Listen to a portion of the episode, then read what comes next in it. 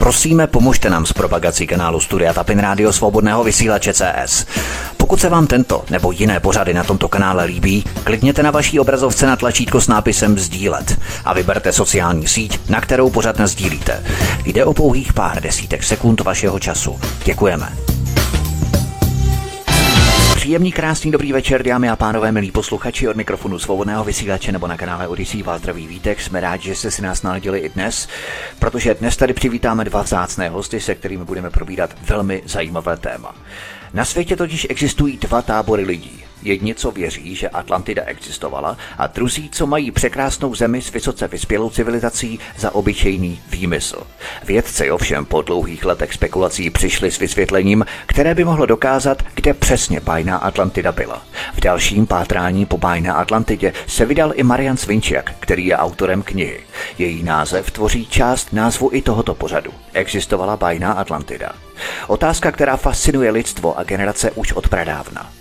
Jak možná víte i já, jsem o Atlantidě natočil dvoudílný pořad, který jsem vysílal v lednu, januári tohoto roku. Ovšem, to, co se dočteme v knize, vydané nakladatelstvím Ariadne, se ve srovnání s mým pořadem srovnat nedá. Člověk, který se nějakému tématu věnuje trvale a hlouběji, má mnohem kvalitnější výsledky a informace. A proto jsem velmi rád, že tu můžeme přivítat manžele Svinčákovi právě dnes večer u nás na svobodném vysílači. Andrea Svinčáková, hezký večer. Pekný večer prajem všetkým poslucháčom aj vám Vítku. A autor knihy Marian Svinčák. Marian, hezký večer. Pekný večer všetkým.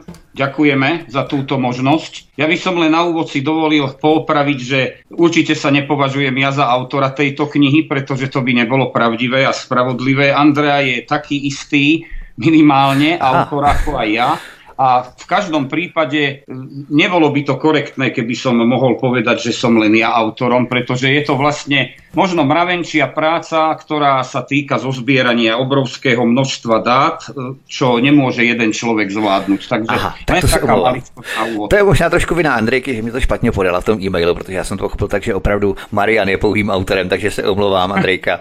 To byste dopadlo jak Albert Einstein, který měl svou manželku a který také snad tuším jednou nebo dvakrát zmínil, že mu pomáhá pomáhala v těch eh, matematických vzorcích a formulacích jeho myšlenek, ale ten kredit jí vlastně upřel. To znamená, vy určitě jako Albert Einstein chtít dopadnout nebudete. No určite, určite, ale skutočne ako sám by som to nemohol robiť aj vzhľadom k rodine a tak ďalej a ona je obrovskou oporou, takže ani by som možno nemal tú motiváciu alebo tú chuť to robiť najmä ako hobby, lebo tu ani nejde tak o nejaké vysokoškolské akademické vzdelávanie. Tu musí mať človek obrovskú chuť, aby tomu dal ten čas, lebo ten je asi to najcenejšie, keď sa tomu venujete, aby z toho povedzme niečo, niečo seriózne mohlo vzniknúť.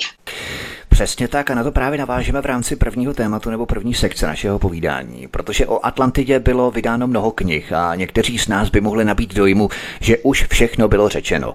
Co vás přimělo znovu otevřít tohle téma v další knize? Neriskujete, že si lidé řeknou, o, další 253. kniha o Atlantidě, má to cenu vůbec číst? Co vás tedy motivovalo oba dva přesto zariskovat a Atlantidě se věnovat a nejenom věnovat, ale knihu o ní vydat? No máš ako dáma, máš prednosť, nech sa páči. No ono je to tak, že vlastne vedci, akýkoľvek vedec, keď rozpráva o Atlantíde, presne ako ste povedali, tak vlastne si môže poškodiť vážne svoje, svoju profesionálnu reputáciu.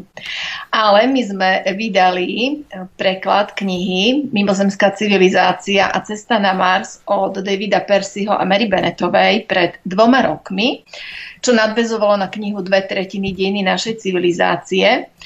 A v tej knihe sa písalo vlastne o tom, že no, kde, či tá Atlantida existovala a že vlastne to bolo e, niečo, čo tu bolo, ale nechcú ľudia tomu veriť. No aby sme sa vlastne do toho pustili preto, lebo nás to veľmi hlboko zaujímalo, prečo to tak je, ako to je, prečo odmietajú túto tému vedci, prečo sa k nej takto stavajú.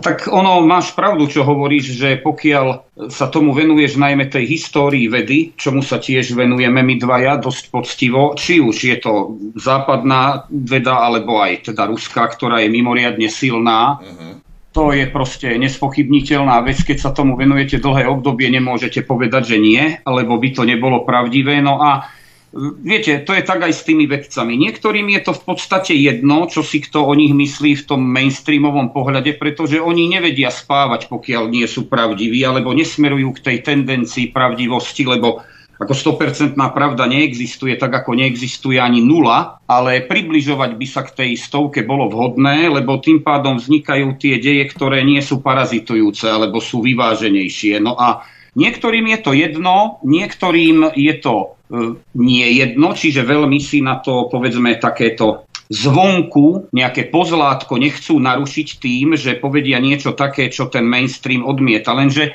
vy ste sa pýtali, že prečo sme sa tomu začali venovať. Tak možno, že jedno z tých, jeden z tých dôvodov bol práve ten, že e, tá história vedy, keď to trošku skúmate, tak vám tie náznaky, impulzy jasne chodia, že proste niečo sa deje a vidíte ten, ten, to prepojenie medzi súčasnosťou a vidíte tie informácie z minulosti, že položíte si otázku, keď načítate nejaké kvantá alebo niečo preskúmate, že prečo sa deje povedzme posledných 100 rokov na planéte v tej histórii alebo v tej mladej histórii niečo, čo veľmi sa podobá zdrojom aj knižným, aj iným vedeckým, ktoré to popisujú povedzme vo svojich prácach z dávnej minulosti. Takže začnete sa pýtať, že prečo a ako je to možné, že takéto prieniky vznikajú alebo existujú.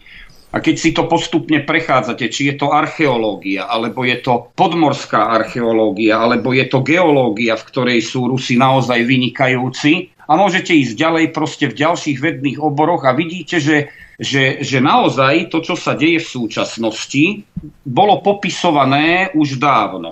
Tak, e, to znamená, vlastně, věci se cyklicky opakují v minulosti, to je přesně ono. K tomu prolínání samozřejmě do té současnosti z minulosti se dostaneme, protože to je vděsné a ty věci vlastně jako lineární součásti, řekněme na té kvantové úrovni, postupují vedle sebe a ta minulost, e, přítomnost a budoucnost se takto spojuje a v podstatě prolíná mezi sebou. To je velmi důležité a myslím, že Atlantida k tomu tvoří velmi zásadní předmostí ale vás pátrání po bajné Atlantidě fascinuje dlouho, ale těch záhadných civilizací na planetě, které kdysi existovaly a pak se náhle vytratily buď nějakou přírodní katastrofou nebo prostě zmizely, je velká spousta. Proč zrovna Atlantida? Co je právě na ní tak výjimečného? No, Ďakujem za tieto otázky. Ja by som si teraz dovolil povedať, že keď vy robíte svoju prácu napríklad, Vítku, tak vy tiež, myslím si, že robíte veľmi precízne relácie, ktoré sú vyzdrojované a zase je to o tom čase, koľko tomu venujete. Je to vlastne určite hobby. To je to najdôležitejšie, tá láska k tej práci a takisto je to aj tu. Prečo Atlantída?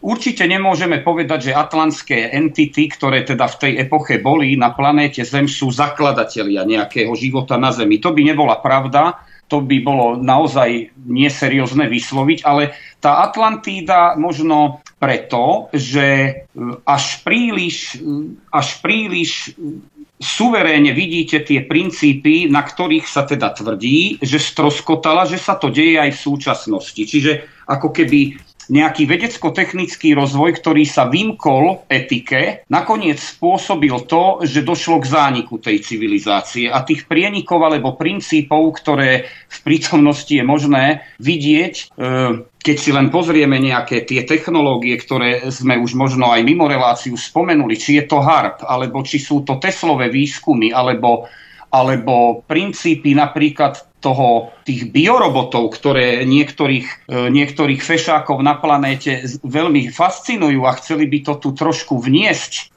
tak toto všetko sú také náznaky, ktoré mimoriadne dynamizujú tie účinky Atlantídy, ako keby sprítomnené, pokiaľ teda idete tie zdroje nejak otvárať do podrobna, do hĺbky. Nech sa páči, chcela si? No? no, že nás zaujímalo aj to duchovné pozadie. Presne to, čo si teraz povedal. No vy ste povedali, že to prepájanie, tej kvantové, vlastne um, tá história sa neustále opakuje a že sa to ako keby deje stále v jednom čase. Dá sa to tak povedať, ano, nie? Ano.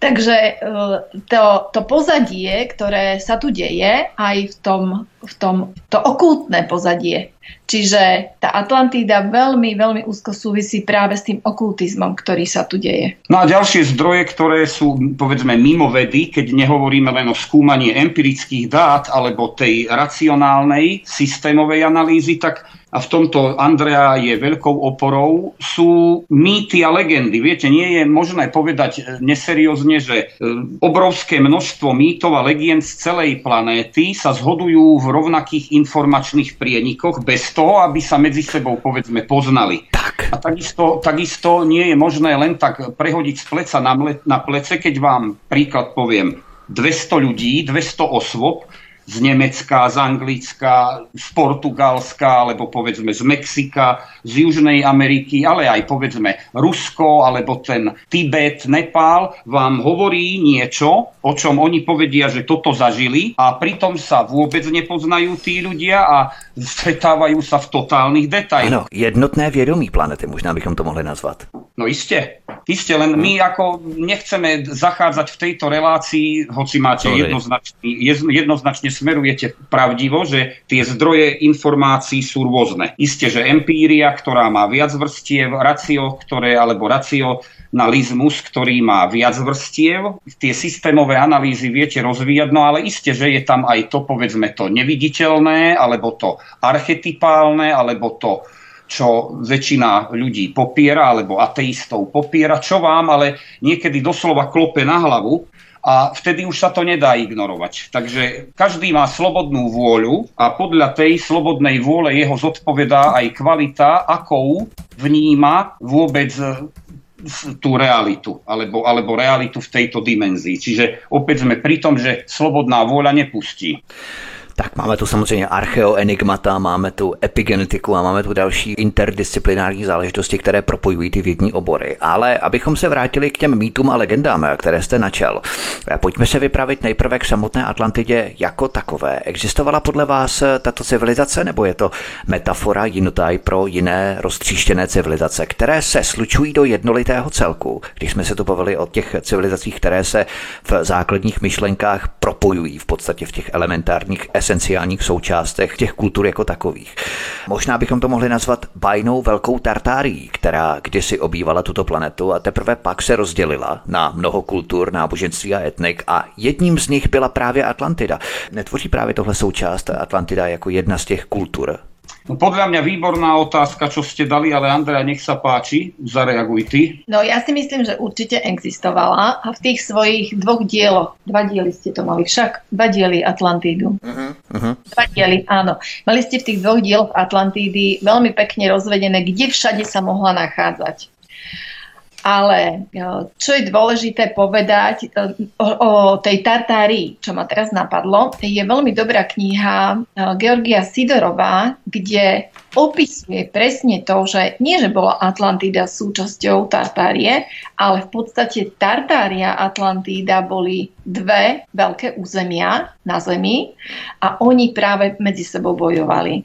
Preto je vhodné, presne ako ste naznačili, ani nie nálepkovať, že Atlantída, pretože mnohí z tých bádateľov, ktorí písali o Atlantíde, sa podľa mňa teda mýlili v tom najmä, že oni z časového hľadiska sa snažili napríklad ako keby oddeľovať alebo diferencovať, že tu bola najprv Hyperborea a po nej bola Lemuria a po nej bola Atlantida, čo nie je pravda, pretože tieto civilizácie v podstate, keď si zoberieme to obdobie, ako si ty naznačila, posledný 1,5 milión rokov alebo 2 milióny rokov posledné sa nachádzali na tejto planéte spolu a boli časové obdobia, v ktorých sa to jasne prelínalo. Aj keď hovoríme, že teraz vy ste sa pýtali, povedzme, že teda či Atlantída ako taká. Ja ani nemám potrebu nejak to označovať, že len o Atlantíde sa bavíme, lebo tých entít alebo civilizácií tu bolo hovorím v tom období posledných pol, druhá až 2 milióny rokov viacej. A áno, niektoré teda sa rozhodli, že budú chcieť ovládnuť planétu a áno, niektoré sa snažili nejaké, povedzme, tie harmonické deje spolupráce, no a tí väčšinou ale ťahali za kratší koniec, ako to tak aj býva. Však keď sa pozrieme do tej histórie.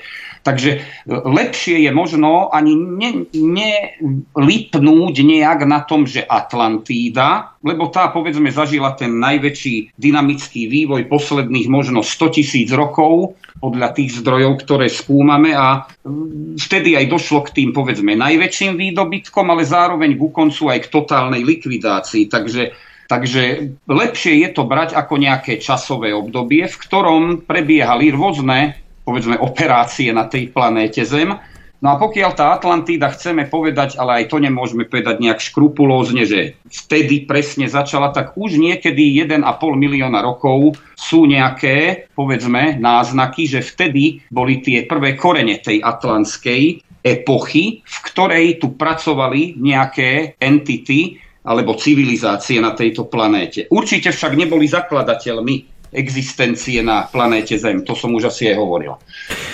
Když bychom tady se zaměřili přímo na lokalizaci té Atlantidy a zúžili tu naší debatu přímo na Atlantidu, byť samozřejmě se jedná o širokospektrou záležitost, která v sobě zahrnuje a v sobě slučuje mnoho kultur, které tady právě v těch předchozích milion a půl až dvou milionech letech přebývaly, tak přece jenom pokud se budeme soustředit výhradně teď přímo na tu Atlantidu, protože to tvoří i nadpis nebo headline našeho pořadu, název součást našeho pořadu.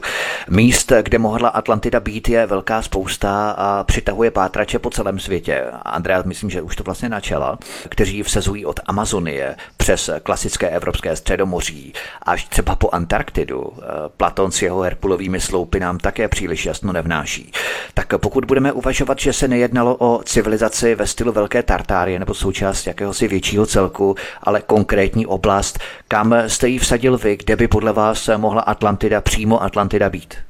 Mm, ja si myslím, že v tomto smere vy ste v tej svojej relácii veľmi dobre naznačili, lebo nemýli sa asi ani jeden, nemýli sa ani jeden človek, ktorý povie, povedzme, že oblasť Atlantického oceánu, niekto povie Biminy, Florida, alebo v tej časti, povedzme, východného pobrežia Strednej a Severnej Ameriky, Taktiež sa nemýli ten, kto povie, že je to východné pobrežie Južnej Ameriky, v podstate Karibik a tak ďalej. Ale aj tí, ako ste spomenuli, tá oblasť Stredozemného mora, dokonca áno, popri západnom pobreží Afriky až k povedzme smerujúc k tej Antarktíde. Čiže nejak v tejto oblasti je možné nejakú serióznejšiu zhodu, že ani jeden z ľudí alebo ani jeden človek sa nemýli, ktorý povie niektorú z týchto lokalít, pretože ten, tá Poseidia, ona ako nosná, samozrejme nebola jediná, bolo tam podľa určitých zdrojov až sedem tých ostrovov, ale zase nemôžem to len tak vytrhnúť z kontextu, pretože Atlantída prechádzala aj podľa tých geologických výskumov mnohými e, etapami, kedy dochádzalo k kataklizmám, dokonca vyzerá to tak, že v pravidelných intervaloch a vždy sa nejak potom deformovali tie formácie planetárne alebo ten zemský plášť. Takže Myslím si, že vy ste v tej svojej relácii aj s odkazom na toho Platona, na ten jeho Timajoza Kritias, kde sú veľké pravdy, e, dobre osadili tú Atlantídu.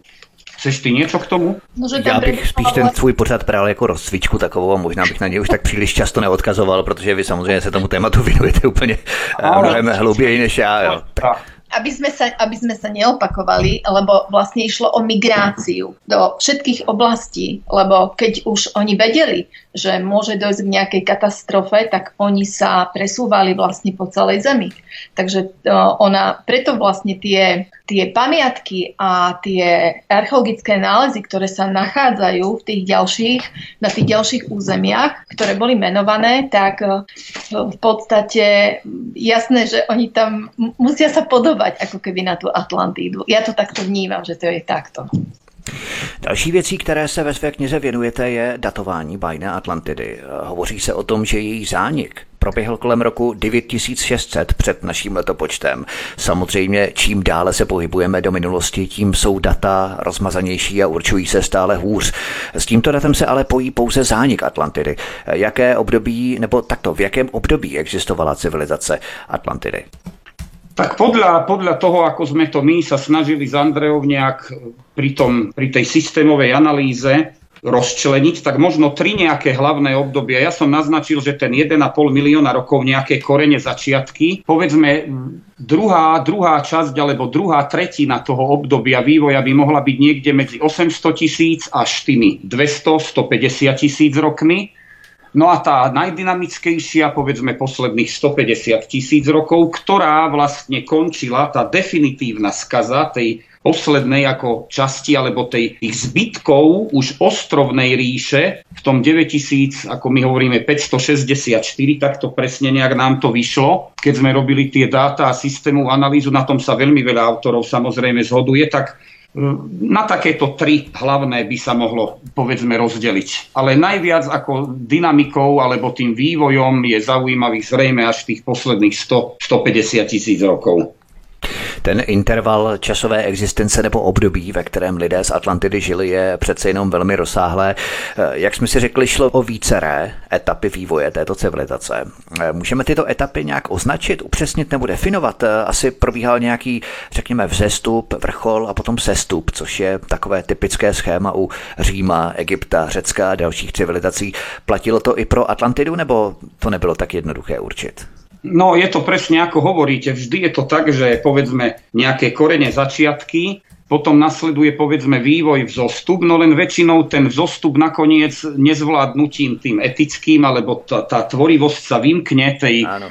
úrovni vnútornej harmónie, no a nasleduje potom veľmi tvrdý dynamický pád. No a Viete, ono 1,5 milióna rokov, to je jasne nepredstaviteľné pre človeka, ktorý žije na Zemi teraz. Absolútne ho to ani nezaujíma taký záber, ale máme tu aj vyššie živé celky, ktoré to asi zaujíma. Ako napríklad, povedzme, tá planéta Zem, ona pre ňu 100 rokov nie je žiadna doba, ale 1,5 milióna rokov už je trošku iný vývoj a tie povedzme morfické a morfogenetické polia, oni sa potom aj menia. Čiže tie, tie civilizácie, ktoré povedzme mali možnosť byť na Zemi ukotvené, ale nezvládli to, tak zaniknú ale tie ako keby, ako sme už aj naznačili, tie lekcie sa opakujú. Teda ako keby tie princípy v minulosti nezvládneme, tak dovtedy sa to opakuje, kým ich zvládneme. Dá sa to takto nejak zjednodušene povedať. No a v Atlantíde to nebolo iné, však Parketa Andrej napríklad je to stredné obdobie, tam by sme mohli hovoriť ale to zrejme dneska rozvádzať podrobne nebudeme. Tá mytológia gréckých bohov, ktorá je mimoriadne vážna a pravdivá a toto sú povedzme entity, ktoré zrejme na tejto planéte žili a mnoho, mnoho tých, tých e,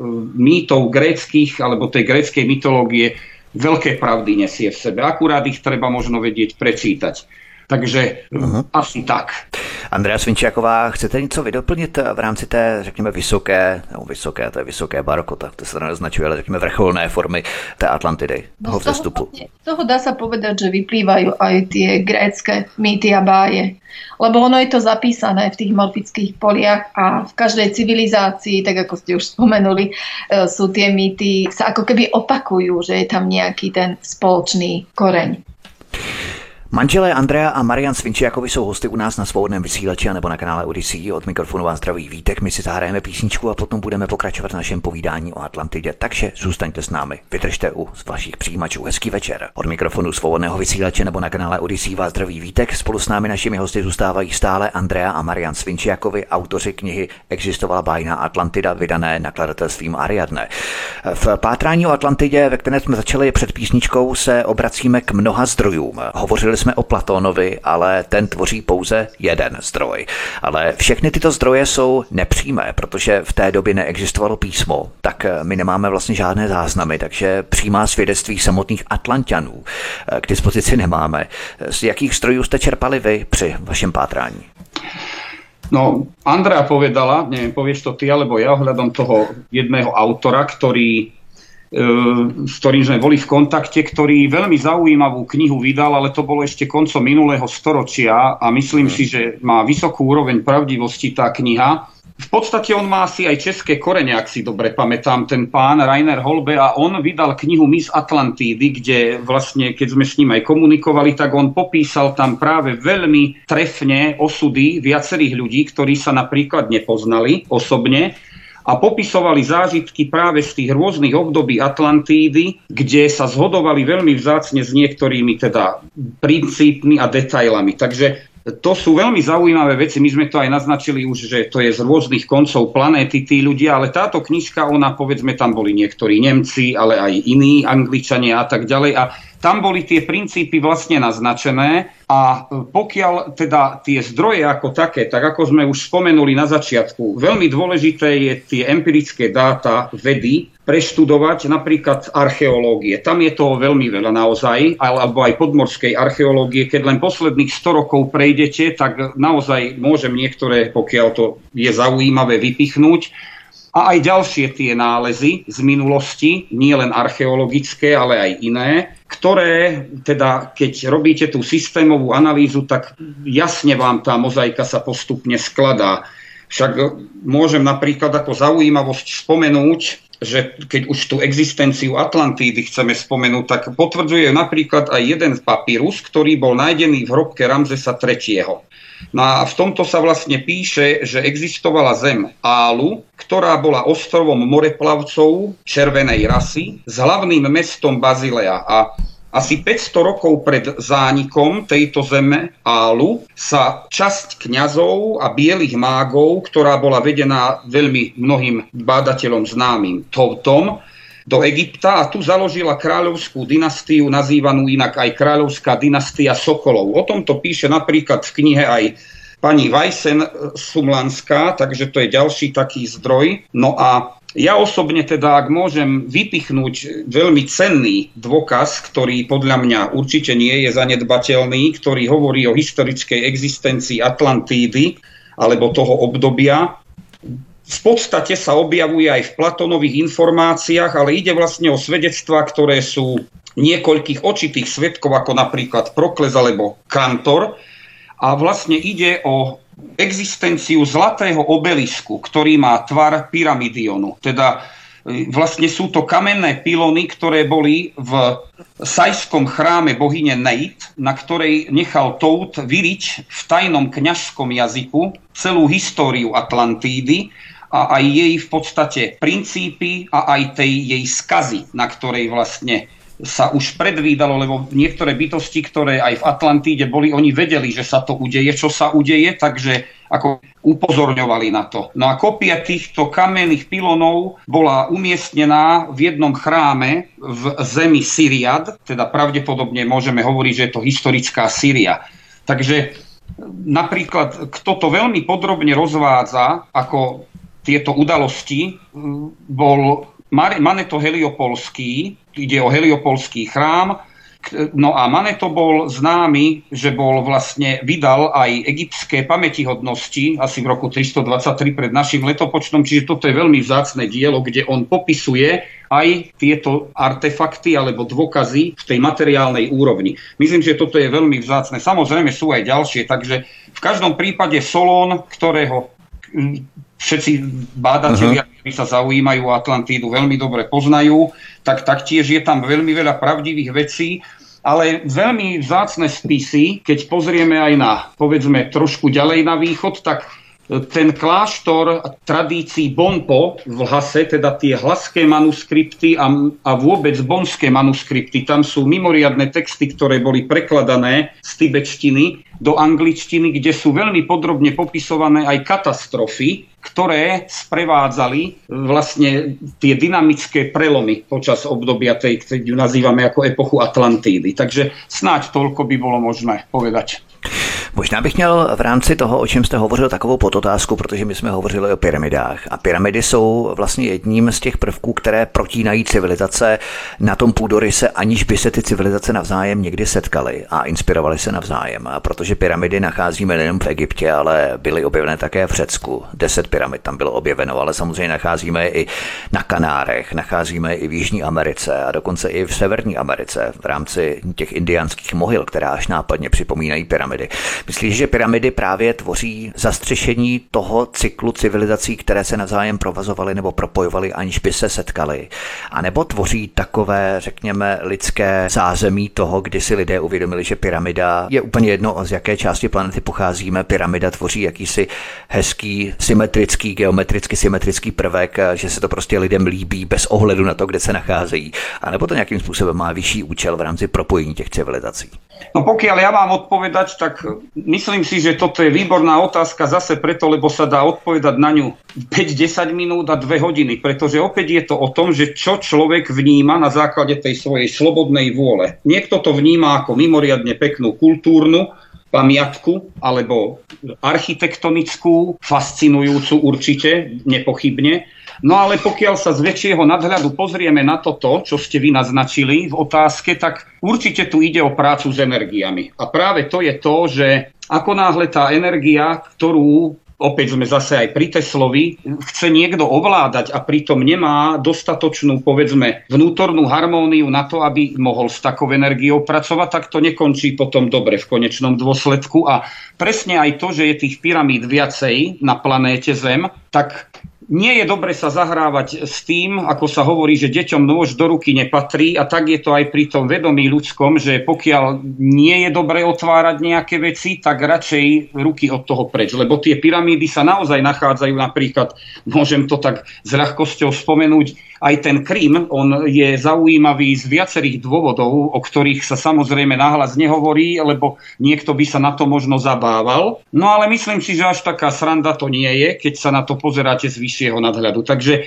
vlastne odpovede na to, že pyramídy sú dôležité na manipulácie s energiami určite sú a môžu veľkú, veľkú skazu spôsobiť, pokiaľ sa otvárajú v úvodzovkách tie pandorine skrinky, na čo nie je ešte, povedzme, bytosť pripravená. Takže hm. asi tak, ale v každom prípade vy ste mi teraz veľmi, e, keď sa tak zamyslím v minulosti, čo sme s Andreou e, rozoberali a vlastne ona našla taký vzácný jeden princíp, čo by mohlo zaujímať ľudí. Ona dneska spomenula už tú knihu Persiho a Benetovej, tú mimozemskú inteligenciu a cestu na Mars a tam oni preukazujú na základe zase vedy, matematiky, geometrie alebo deskriptívnej geometrie, ale aj astronómie a pracujú tam aj s vedným oborom, ktorý nie je až taký možno známy pre niektorých, a to je archeoastronómia, že sa im podarilo potvrdiť, No a asi to nebude náhoda, že ako je možné, že architektonické formácie Washington, Bielý dom teda konkrétne pri Pentagone a niektoré ulice okolo Pentagonu sú zhodné s, keď to poviem tak, povedzme rozmiestnením alebo geometrickým rozmiestnením pyramíd v Gíze, a taktiež aj to, čo vlastne NASA nechcela pustiť von, ale zrejme sa im to celkom nepodarilo nepustiť von, tak e, na Marse je oblasť nazývaná Sidónia, ktorá vykazuje presne tie isté geometrické prvky ako Gíza a taktiež rozmiestnenie, ako som už spomenul, architektúry okolo Pentagonu. Takže zrejme to bude zase nejaká náhoda pre väčšinu ľudí, alebo pre niektorých možno ani nie. Takže opäť je to vlastne aj súčasť odpovede na vašu otázku, že teda keď sa pozrieme na tie pyramídy ako geometriu nejakú alebo na nejaké formácie, čo to má robiť, čo to má činiť, tak zase z akého nadhľadu sa pozeráme. Takže asi tak. Lebo mnohí sú...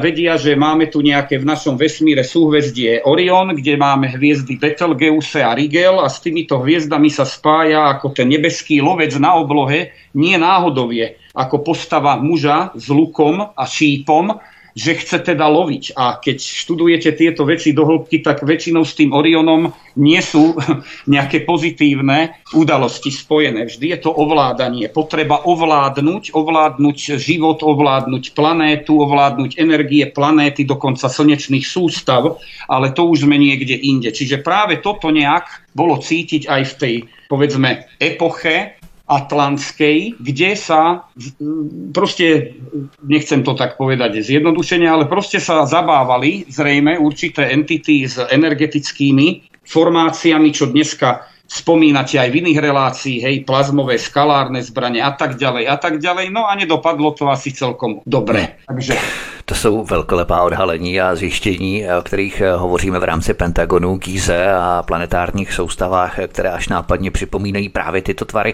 Ohledně pyramid, tak oni se vlastně vyrábí i ze šungitu, který má velmi energeticky pozitivní účinky, ozdravné účinky. Ty tvary se používají i právě pro šungit, ze kterého se vyrábí pyramidy. Že? To znamená, že ty pyramidy tvoří základ, který se prolíná vlastně veškerými civilizacemi. Presne tak. To je proste nemôže človek len tak kývnuť plecom a ignorovať tieto veci, lebo naozaj aj v tej knihe oni si dali záležať na tom a ono okolo toho Marsu, či to boli sondy Viking a tak ďalej, ja to nejdem teraz rozvádzať, oni všeli, čo tam pofotili, no a nejaké veci ušli, takže je to tam, tá formácia Sidónia je až, a to je v podstate len nejaký zlomok toho, čo by sa dalo o tom rozprávať, to hovoríme o povrchu, nehovoríme o tom, čo je pod zemou.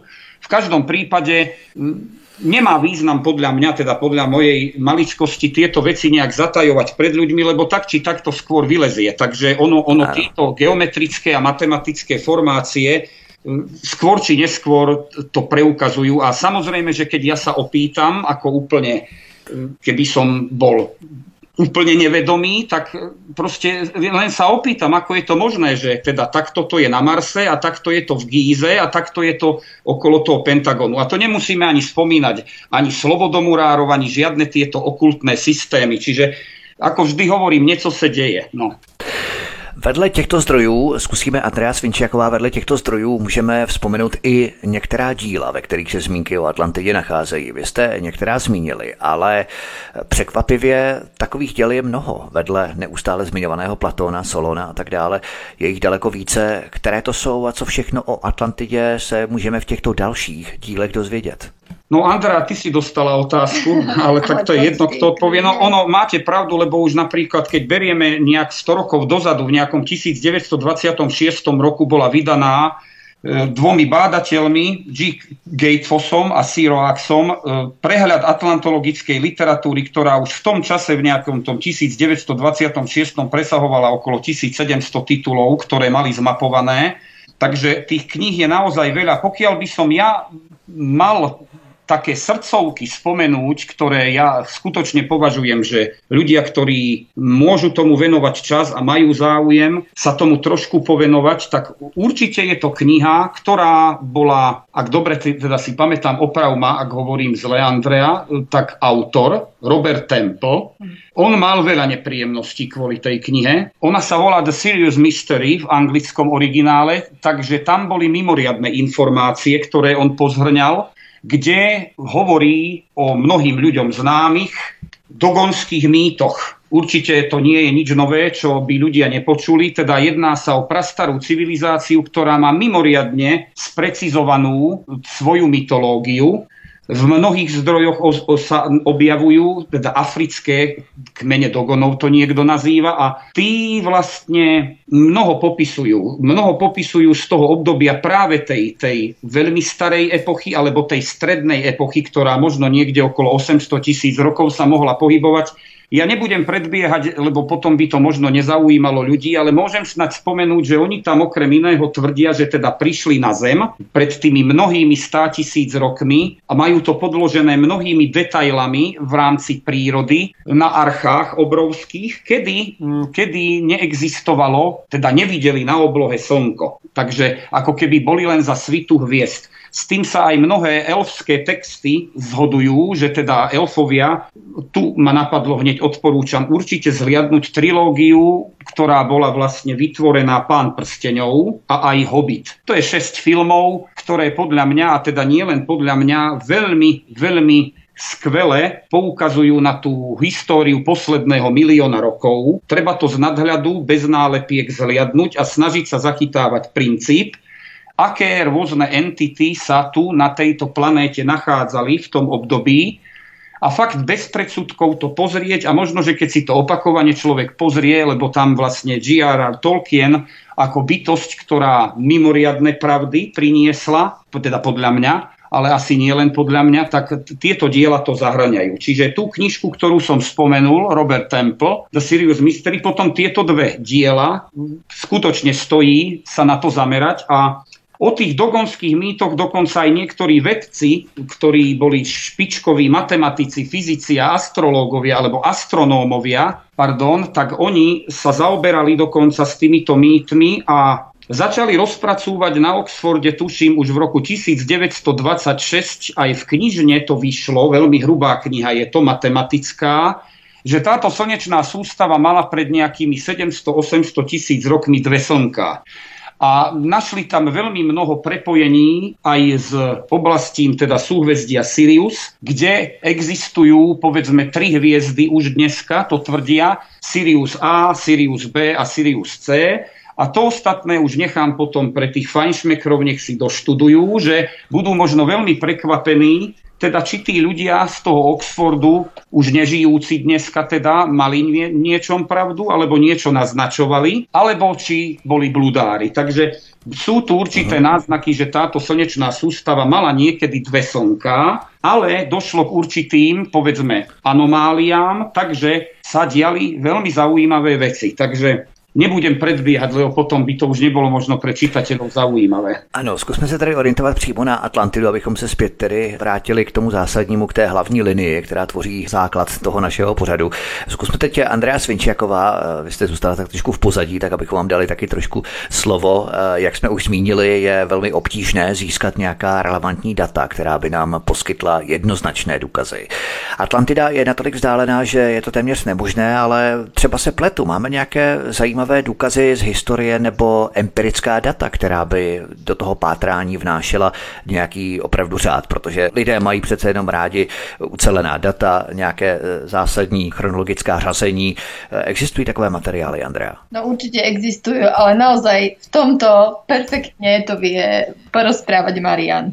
Perfektne. No ja neviem, či perfektne, to nie je podstatné, ale to je, viete, to sú otázky, to je to zjednodušovanie. Ľudia majú veľmi radi ten začiatok a koniec v tom lineárnom myslení, racionálnom, lenže to tak nefunguje a ja si nemôžem dovoliť, to by nebolo seriózne teraz vymenúvávať dáta za sebou rôznych udalostí, aby to bolo tak, aby to bolo pre každého, povedzme, stráviteľné. Ja môžem uviezť nejaké archeologické zácne, teda dáta, dovolím niečo si naznačiť, ale e, to by sme tu skutočne, ako nechcem to nejak preháňať, ale pokiaľ by sme sa chceli baviť o tomto, že by sme chceli hovoriť dáta za dátami, tak to je výtku pri všetkej úcte minimálne 200 relácií. Takže asi tak. Lebo inak Aha. by to bolo seriózne. Takže tak to je to... zajímavé, protože já mám tohle přesně rád, jo, aby tip top, aby to bylo od začátku do konce, kdy kdo žil, kdy kdo co dělal a tak. Potom, môžeme si to, lebo Andrea je veľmi skromná, ale pritom ona dáva veľa impulzov, ako to väčšinou aj býva, že tie ženy, oni prinesú impuls a ten sa potom má rozpracovať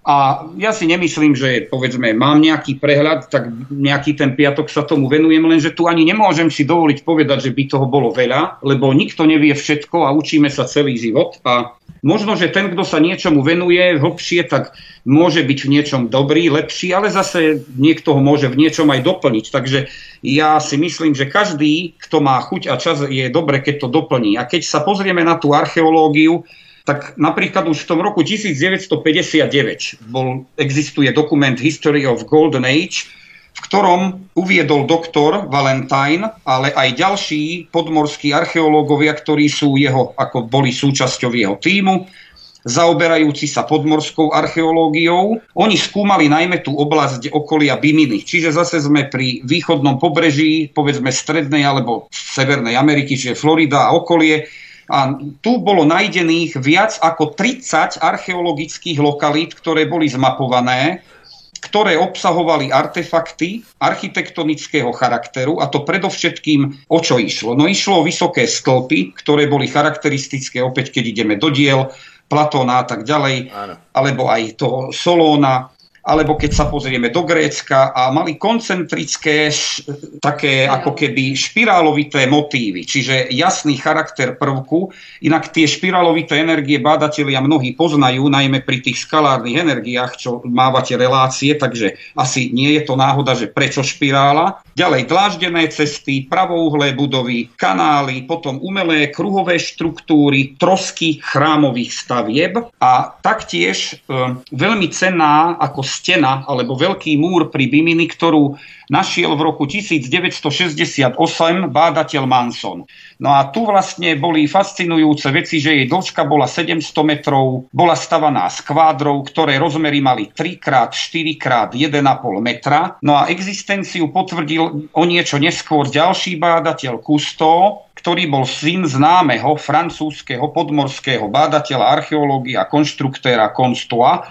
Čiže toto boli obrovské preklady nájdené na stĺpoch. Oni to potom rozpracovali, tá teória, ktorá sa objavuje aj u Platóna, ale aj u ďalších bádateľov o tých kryštáľových chrámoch krásy a zdravia, kde pre, práve v súvislosti s pyramídami boli prevádzané rôzne rituály energetické, ktoré Samozrejme išlo o ťažkú mágiu, takže zase sme pri tom, že zrejme nie je dobre sa zahrávať s tým, čo nie je na to človek pripravený, tou vnútornou harmóniou. Potom ďalšia veľmi vzácna vec bola z týchto archeologických britský učiteľ i Sykes. Ten veľa rokov sa zaoberal štúdiom fenoménu Atlantídy a on vychádzal z tých mytológií a z bájí rôznych domorodcov karibskej oblasti a na základe týchto potvrdil archeologickým výs- teda výskumom, že v potopenom údolí nedaleko opäť sme pri Bimini sa má nachádzať veľké staré atlantské mesto, ktoré malo meno Murias. No a tento vlastne mal byť zasvetený určitému bohu, takže on rozpracúva v tej svojej práci archeologickej aj tú mytologickú časť. No a chceš ma doplniť, nech sa páči. Môže bol zasvetený tomu bohovi Belialovi tak. alebo Mínovi. No a tieto trosky, ktoré spomíname v týchto archeologických údajoch, aj keď samozrejme niekto môže povedať, že tá radiokarbonová metóda, niekto ju uznáva, niekto ju spochybňuje, zase viete, zase je to o tom, že nikto nikoho nepresvieča, každý má možnosť sám bádať, tak boli, bol tento pôvod vek odhadnutý na 12 tisíc rokov. Takže to je len taká ako jedna z tých zaujímavostí. No a môžem potom pokračovať aj ďalej. Takže, ale to by asi nebolo zaujímavé, lebo to by som fakt neskončil, kebyže začnem to vymenúvať. Ale také zaujímavé veci napríklad aj Reuters vydal 6. decembra 2001 správu, že v júli roku 2000 boli nájdené nedaleko západného výbežku kubánskeho poloostrova Guanachabibes kanadskí podmorskí archeológovia v tejto hĺbke asi 630 až 700 metrov našli rozsiahle obrovské ruiny mesta, nazvaného Lost City Ruins under Caribbean, tak toto nazvali v tej svojej práci a oni používali skenery a sonary podmorské a zistili obrovskú rozsiahlu plochu, ktorá bola pokrytá opäť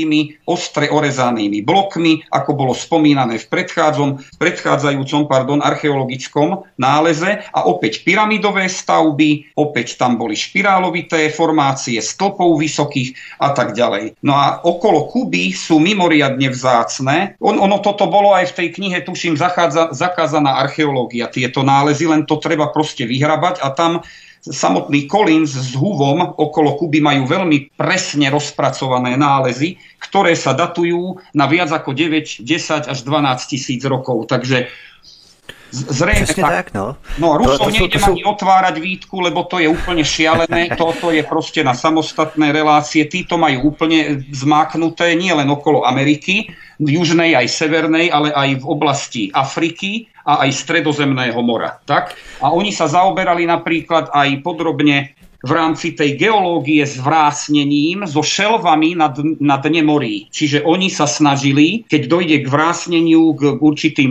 zodvíhom alebo teda prelomom tektonických dosiek, tak sa snažili aj toto rozpracovať a zrejme to vyzerá, že takýchto prelomov niekde v Atlantiku bolo asi 19, takže oni teda tvrdia, viacerí bádatelia, že bolo minimálne 19 katakliziem počas tej epochy Atlantídy, o čom sa dá potom zase debatovať. Ale veľmi zaujímavé, háda, môžem spomenúť, v tom 1981 roku sovietská expedícia podmorského archeológa Asturova objavila trosky rozsiahleho mesta opäť 700 kilometrov západne od brehu Portugalska. No a tento areál chrámu aj s obrovskými troskami stĺpov, rihovanými špirálovitými tvarmi a relief sa opäť roznášal až na viac ako 5 akrov. Takže ďalšie tri tieto expedície, ktoré potom ešte realizovali, skúmali aj starobilé sídliská západne od Gibraltaru. Čiže aj tam bolo nájdené obrovské množstvo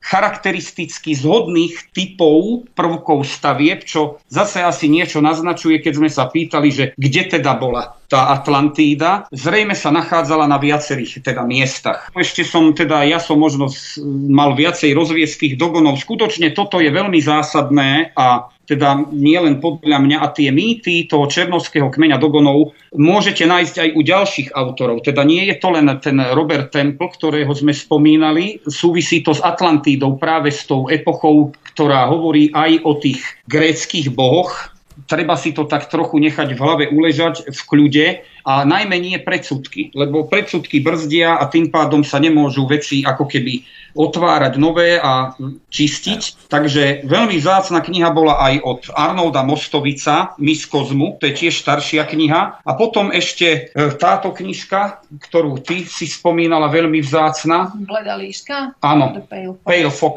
Áno, od Marcela Griola a Germaine Dieterlenovej. Tak, čiže toto sú všetko knihy, ktoré môžu ľudí obohatiť z oblasti bádania o Atlantíde, keď máme teda nejaké, nejaké náznaky povedať. Tak my si zahrajeme písničku a po ní budeme pokračovat dál, abychom si trošku odpočinuli od té informační smršti, kterou nás zahltili manželé Andrea a Marian Svinčiakovi. My si tedy zahrajeme písničku od mikrofonu vás zdraví vítek na svobodném vysílači nebo na kanále Odyssey a potom budeme pokračovat dál. Zůstaňte s námi hezký večer. Od mikrofonu svobodného vysílače nebo na kanále Odyssey vás zdraví vítek. Spolu s námi našimi hosty zůstávají dále Andrea a Marian Svinčiakovi, kteří jsou autoři knihy Existovala bájná Atlantida, vydané nakladatelstvím Ariadne. A budeme pokračovat tím, eh, čemu jsme se věnovali, nebo co jsme našli před písničkou ohledně různých eh, nálezů, radiokarbonová metoda a tak dále. A v podstatě to souvisí i se zlepšující se technologií, protože tím, jak se moderní technologie zlepšují, tak mají také archeologové v rukou doslova magické nástroje, které nejen, že to pátrání usnadňují, ale právě díky tomu přicházejí k revolučním objevům. Můžeme uvést eh, nějaké specifické zajímavosti, které by posluchače mohly zajímat v souvislosti s Atlantidou v rámci těchto objevů?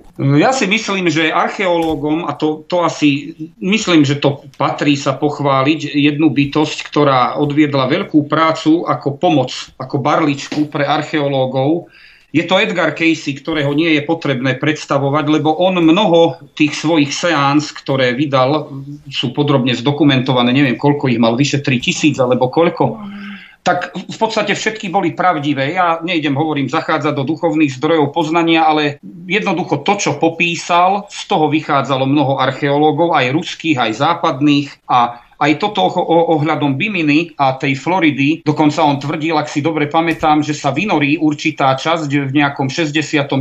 roku, a to je tiež v tej knihe, čo si ty spomínala na začiatku, a naozaj sa to aj udialo. Čiže dokonca on aj časové nadatoval, že kedy budú môcť archeológovia nejaké veci nájsť.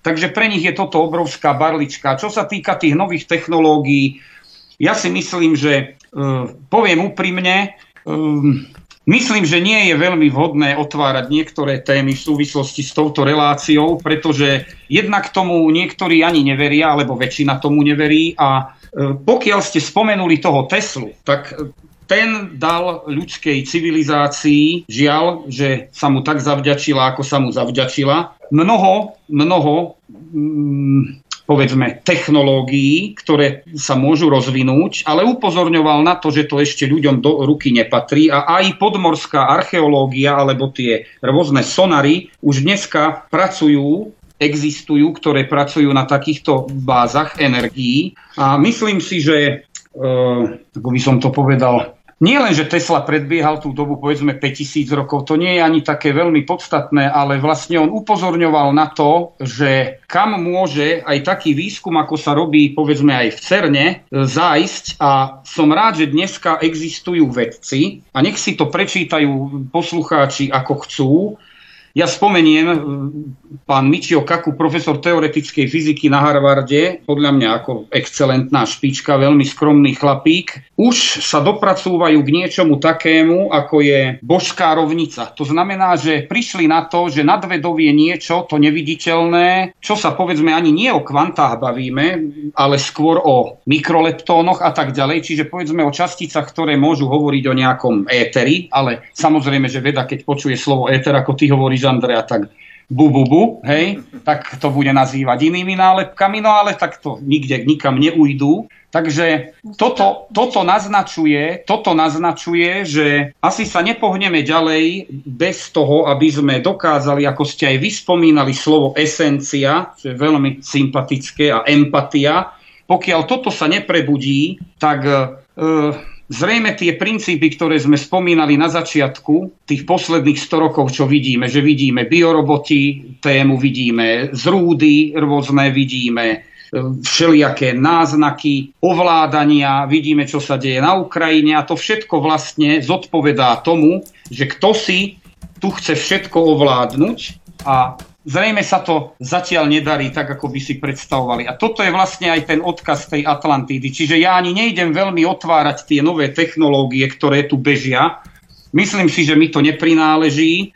Možno to niekedy spomenieme výtku, ale momentálne vnímam, že to by sme asi ešte veľmi predbiehali. Ale ja si myslím, že tie vaše relácie hovoria o tom, že a tie dejiny, ktoré vy rozoberáte, a o čom sa v škole neučí, tak tie technológie práve súvisia s tým, že prečo sa prečo vlastne kvalita vzdelávania ide dole. My sa tomuto venujeme, pretože sme mali 5 rokov domácu školu a jeden z tých dôvodov, čo ste sa na začiatku pýtali, že prečo to robíme, bol aj ten, že sa nás začal syn pýtať, a prečo je to takto, a prečo je to takto. A my sme sa stále hlbšie začali nad tým zamýšľať, že prečo to tak je a hľadali sme, hľadali. A tak je to presne aj s tými technológiami, ktoré ste spomenuli, že naozaj tie technológie skôr slúžia na to, aby aby e, ovládli ľudstvo. Však nech, nech, nech mlá, teda fešáci, mladí, keď si tak prečítajú aj tú knihu Mimozemská inteligencia Cesta na Mars, kde má jasne viditeľné kapitoly atlantské, len ich treba nájsť, tak nech sa pochvália, že prečo sa diali také veci niekedy, že nad Washingtonom zmizla družica a nevedia dodnes, kde je. Takže ja preto nechcem tieto technológie niektoré ani spomínať teraz, lebo myslím si, že to nie je asi ešte na to ten správný, správný Já bych to tak možná striktně kriticky neviděl. Já si myslím, že ty některé technologie vzpomenout můžeme. My jsme se tady bavili právě o skalárních technologiích a dalších eh, záležitostech, plazmových zbraních a tak dále. Možná to souvisí právě s HARP, eh, která je založená právě na technologiích Nikoli Tesly, o které jsme se to bavili. A jestli to nesouvisí právě s různou podzemní tomografií, což je jeden z prvků, eh, kterým disponuje systém HARP. Podzemní tomografie může zkoumat právě ty civilizace, které jsou pohřbené hluboko pod zemí, z pozice tedy různých geometrických symetrií a tak dále, v podstatě různých tvarů, které samozřejmě bychom jinak eh, nenašli, než právě tímto způsobem. To znamená, že ten jeden z prvků podzemní tomografie může sloužit v podstatě těm tajným účelům, eh, které se samozřejmě před veřejností tají, že?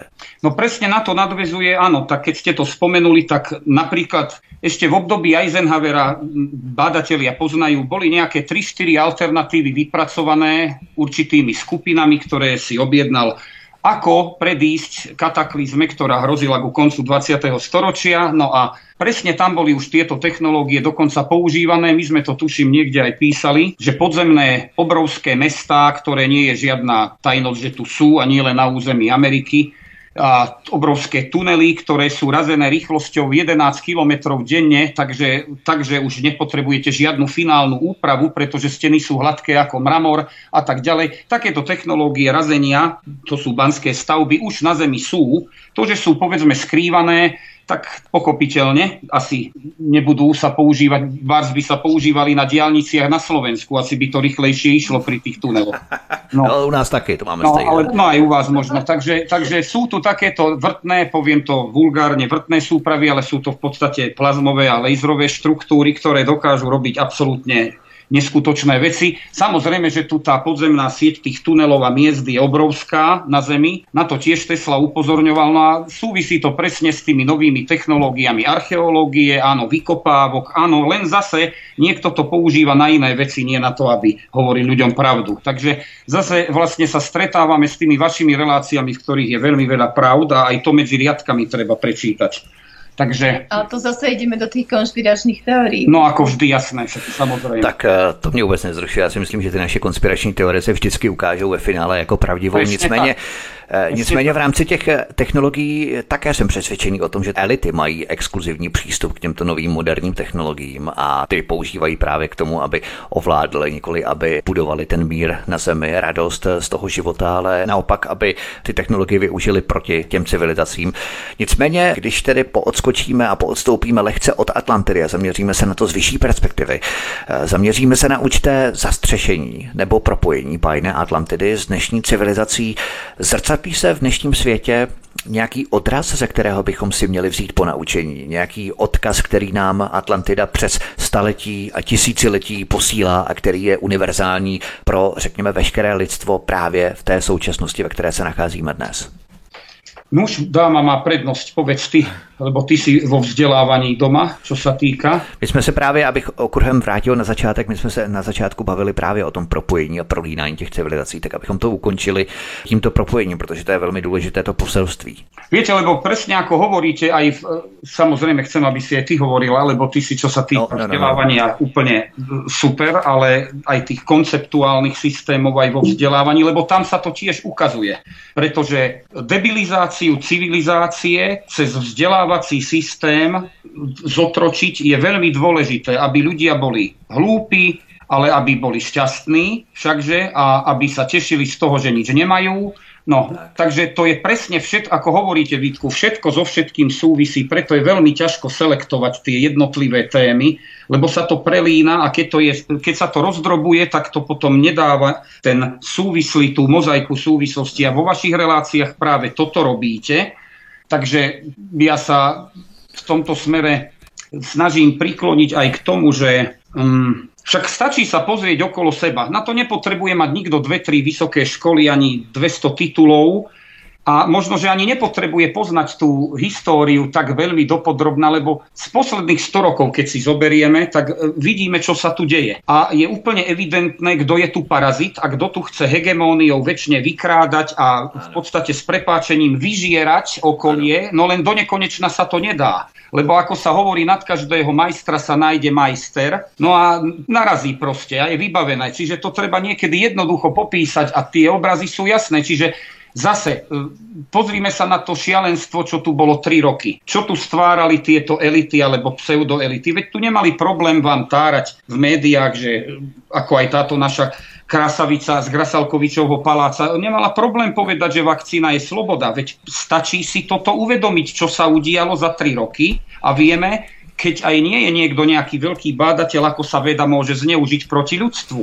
To môže mať veľa odtieňov, veľmi veľa odtieňov. A teraz to všetko budú chcieť hrať dostratená, nikto za nič nezodpovedá, áno, pretože áno. nikto nič neurobil, to len nejaké vyhlášky, hej, nejaký, nejaký e, tučný človek 200 kilový, nejaké výhlášky, nikto mu nekryl chrbát, to je všetko len také dostratená. Skákať 60-ročnej dôchodkyni na chrbát v, v autobuse alebo v električke, lebo nemá handru. Veď toto sú tie veci. Toto je to ako keby démonická a zvieracia úroveň psychiky a manipulácia s tými úrovňami energií veda sa snaží ovládnuť život. To je aj ten transhumanizmus. Oni, oni potrebujú v podstate, aby im neodčerpával kto si ako živá bytosť energiu, pretože oni ju chcú pre seba. Toto už nie je dávno o peniazoch. Toto je o niečom inom.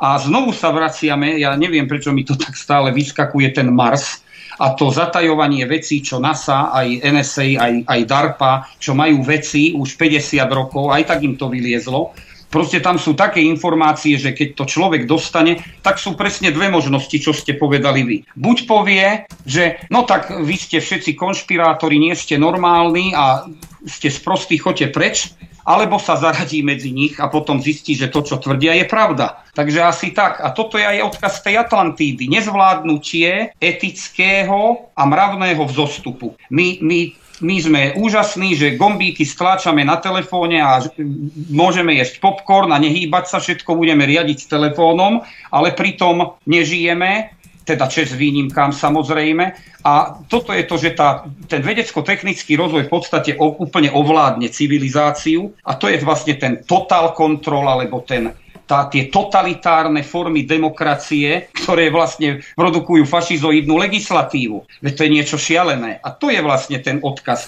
že civilizácia, podľa mňa teda, sa zničí. To je ten eschatologický vývoj dejín, žiaľ. No. Asi, asi to tak, nie že má byť, ale zrejme sa nepoučia ľudia. No.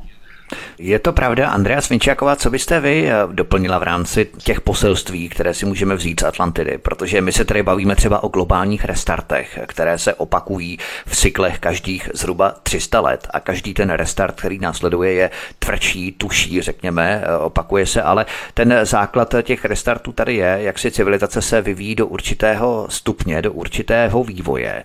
A potom jakoby někdo zasáhl. A tu civilizaci utne a posune ji zase zpět na ten základ základ a ta civilizace v podstatě opakuje to své cyklické kolečko, učí se zase znovu ty věci všechny dokola a pořád se zase vyvíjí do té určité úrovně a potom zase proběhne nějaký restart, globální restart, a civilizace zmizí a tak dále. Je přesně tohle to, co si můžeme vzít eh, jako po naučení z té Atlantidy a nejenom z ní? No určite áno a tie časové cykly sa ako keby skracujú. Že človek alebo tie bytosti, ktoré boli predtým, mali viac času na svoj vývoj, ale nezvládli to a my máme stále menej toho času, teda z toho, z toho časového hľadiska aj z toho vyššieho nadhľadu, ale nejako to nezvládame a teraz človek vlastne mal za posledných ono je to posledných, fakt, posledných 300 rokov, ako keby naozaj to niekto riadil. A vždy sa zamýšľam aj my nad tým, že či, sú to, či je to naozaj tá vyššia moc, alebo konkrétne, či si to robí človek, tie bytosti, ktoré sú za tým, lebo len taká maličkosť, napríklad máme NASA a oni napríklad pomenovali e, svoju, proste bol taký, majú oceanografický výskum a ten pomenovali Atlantis. Hej? Keď leteli do vesmíru v 60. rokoch, bol Apollo, tak e, to plavidlo, ktoré letelo, takisto sa volalo Atlantis. Čiže uh, oni vedia, že ono to bolo. Presne čo ste povedali o tých technológiách, že oni proste majú už uh, také informácie, ktoré nemôžu dať, ktoré nemôžu vlastne uh, dať uh, pre širokú verejnosť, aby znižovali vlastne aj tú úroveň vzdelávania, lebo vidíme, ako to je.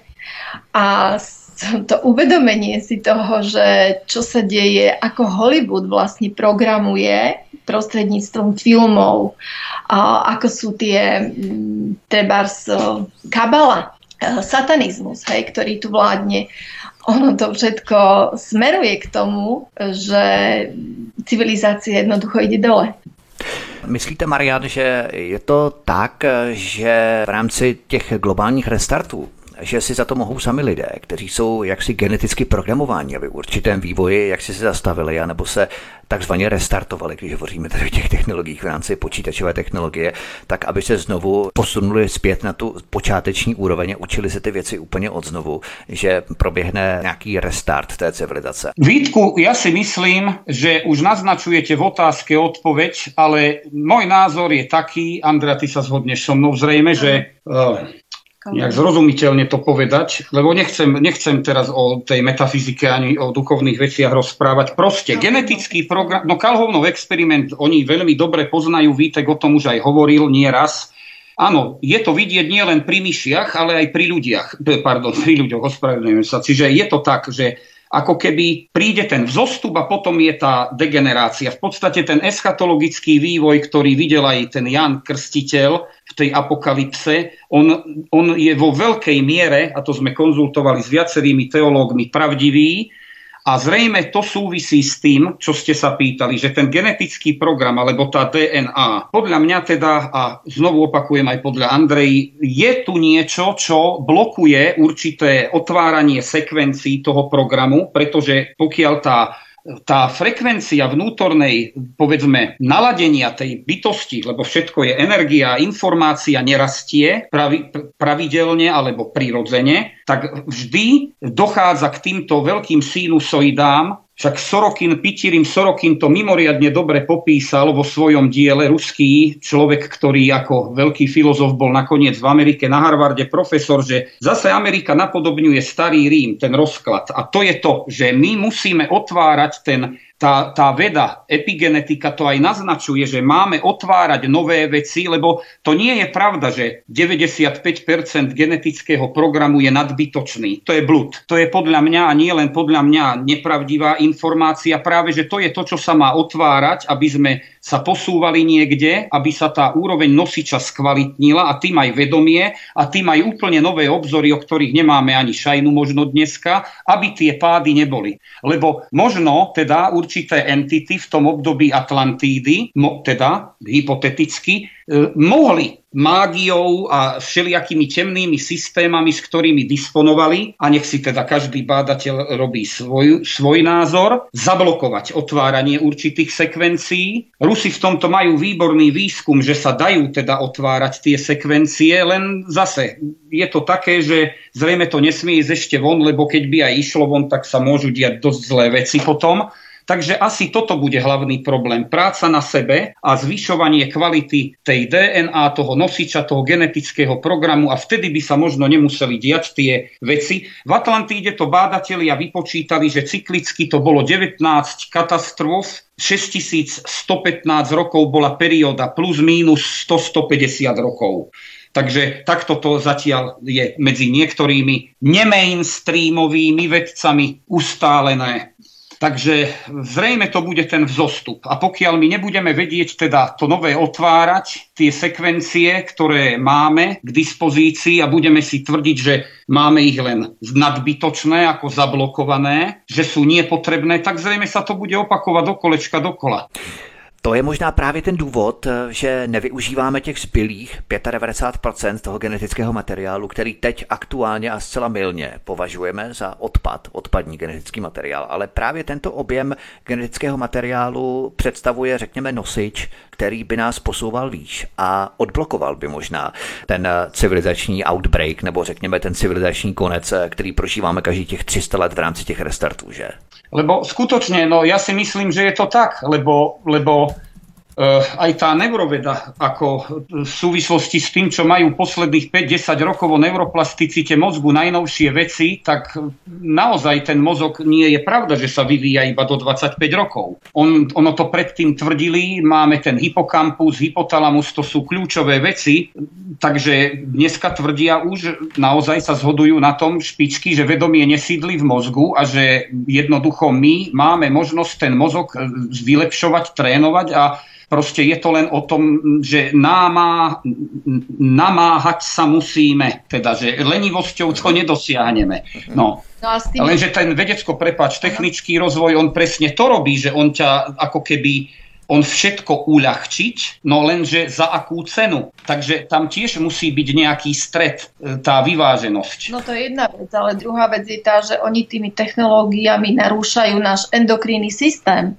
aj epifízu, čo je vlastne naša, naša anténa na to, aby sa nám tá, tá komunikácia v podstate aj s planetou, s prírodou, Samozrejme. aj so sebou samými, aby sa nám zlepšovala, pretože my ľudia celkovo prestávajú mať spojenie sami so sebou a to je aj kvôli tomu, že tými technológiami, ako je aj Wi-Fi, elektromagnetické zbrania a tak ďalej, on nemusí to byť ani zbraň, proste už samotné to je zbraň. To, že máte zapnuté Wi-Fi, tak to narúša náš endokrinný systém a ľudia nepočujú to, čo, čo vlastne by mali počuť. Viete, to máte ako napríklad pri endokrinológii, veľmi, lebo Andrea teda robíme aj často ľuďom pomáhame s výživou a so zdravým tým životným štýlom, tak vidí človek, ako to je, že príde vám žena a väčšina žien má problémy so štítnou žľazou a stále sa opakuje tá istá pesnička dookola, že proste im predpíšu ten Eutirox a povedia im, budete to užívať do konca života. Hej? No ale v podstate, ale to nie je pravda, lebo máme skúsenosti, že keď tá žena začala trošku meniť určité zlé sklony, najmä vo výžive, tak išla z tých liekov von. Však Andrea má kopu prípadov, že proste sa podarilo tú štítnu žľazu dať do poriadku a nemusel ten človek byť na liekoch. A tu zase niečo naznačujem, lebo zase sme pri niečom, pri tom farmaceutickom obrovskom biznise, No zase, samozrejme, iste, že to nie je pravda, je to konšpirácia, ako vždy. No. Takže takto nejak asi. Já si myslím, že v rámci té výživy se mnou byste měli asi obrovské problémy, kdy si dávám na oběd občas 20 deka vlašáku a jeden rožok, tak eh, se mnou je to asi docela velký problém potom upravit ja nějak můj životosprávu. A ja si dám niekedy v pohode, prečo? To nejde o extrémy, ale ide o to, že proste naozaj sa darí. Andrea poukazuje na to, že byť spojený s prírodou je to veľmi dôležité a trošku sa držať nejak, stále sa spoznávať a ísť do hĺbky a vtedy človek vychytá tie veci, lebo naozaj pokiaľ tí ľudia nebudú mať záujem medzi sebou spolupracovať na tých jemnejších úrovniach nejakej spolupráce, tých esencií alebo tej empatie, teda len to sa môže diať, čo ľudia dovolia. Lenže keď ľudia s prepáčením teda čest výnimkám sú naozaj obsadení týmito všelijakými štruktúrami, no tak tam sa nedá nič robiť. No. Veď e, zřejmě mi dáte za pravdu. Tak přesně tak, naprosto přesně. Já bych jenom e, konec našeho pořadu uvedl ještě informací, která je velmi důležitá, kde si posluchači mohou knihu koupit a kde ji mohou najít. Andrea Svinčaková, můžeme říct posluchačům webovou stránku, kde e, lidé mohou tuto knihu najít, protože my jsme se celou dobu bavili o knize Existovala bajná Atlantida, nakladatelství Ariadne, kde vás lidé mohou najít. Môžu nás nájsť na webovej stránke ariadneknihy.sk. Ariadne... Já teda možná ještě do popisu našeho pořadu, to bude ještě dobré, v rámci toho popisu na kanále Odyssey ariadneknihy.sk. Je to tak správně? Ano, ano. Tak, skvěle. Tady si, milí posluchači, můžete kliknout, eh, knihu si objednat, knihu si koupit. Myslím, že určitě nebudete litovat. Já jsem velmi rád, že jsme si s manželi Svinčiakovými mohli popovídat o Atlantidě, nejen o Atlantidě, existovala bajná Atlantida, abych uvedl přesný název tedy té knihy vydané nakladatelstvím Ariadne. Věřím, že naše povídání bylo zajímavé, podnětné, inspirativní, hlavně pro vás, milí posluchači, a proto budeme také velmi rádi za vaše hodnocení, názory, postřehy nebo i jiná doplnění tady pod pořadem v komentářích na kanále Odyssey a samozřejmě zavítejte i na stránku ariadneknihy.sk. Čas nám vypršel, proto se s vámi rozloučíme. Andrea Svinčáková byla naším hostem. Andrea, moc děkuji, mějte se krásně a budu se příště těšit třeba na slyšenou. Hezký večer. A ja ďakujem veľmi pekne. A na tej našej webovej stránke nájdete aj zaujímavé články. Ešte tu doma, do mňa drgá polovička, tak ja by som ešte na záver teda sa chcel poďakovať Vítku, pretože my si vážime vašu prácu, to úplne úprimne hovorím a je podľa mňa dôležitá. Ja, čo mám známych ľudí aj z akademického prostredia, veľmi oceňujú tie informácie, ktoré prinášate Takže všetka česť. A ja si vážim ale aj to, že sme teda takto podebatovali aj ako česko-slovenskú spoluprácu Určite. nejakú, že to sme... Spojenie je dôležité. A ja veľmi rád mám ako aj kopu priateľov či na Morave, tak aj v Čechách. Takže na záver snáď k tomu genetickému programu ešte. E, možno, že preto je nie náhoda, že ako nám teda sa snažia tvrdiť, že, ma, že nepotrebujeme stúpať, že máme nadbytočnú tú DNA, nemali by sme teda otvárať to nové, lepšie, lepšie seba, lepšie vlastné kvality, tak aj s tým časom, že nebolo nič viac ako 7 tisíc rokov dozadu. To je tiež podobná blokácia, ktorá je tu veľmi silne rozšírená, že nič sa nedialo pred 7 tisíc rokmi, ďalej dozadu, do väčšej hĺbky. A snáď na úplný záver, to, čo ma mrzí, že som nespomenul, sú diela a mapy Erastotena, ktorý bol v Alexandrijskej biblioteke ako hlavný, povedzme, knihovník, takže jeho mapy sú mimoriadne diela, ktoré nakoniec skončili vo Vatikánskej knižnici.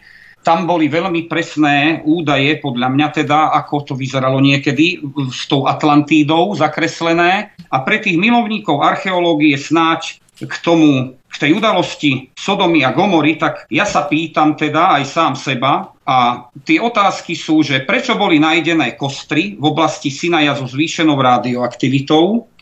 Ďalšie otázky, ktoré si kladiem, prečo boli napríklad aj mnohé zmienky o zahájení kopaní studní a o bojoch o studne v tejto oblasti, keď sa bežne používala povrchová voda predtým. No a napríklad, prečo e, bolo v oblasti Mŕtvého mora dodnes teda také úrovne radioaktivity zistené už v minulosti, že je problém s neplodnosťou tam a ten zosklovateľý piesok tiež je pre mňa záhadou. Takže nech si, keď ľudia chcú, položia otázky a skúsia na ne odpovedať. Takže ďakujeme veľmi pekne aj my, no a prajeme všetko dobré, najmä veľa zdravia.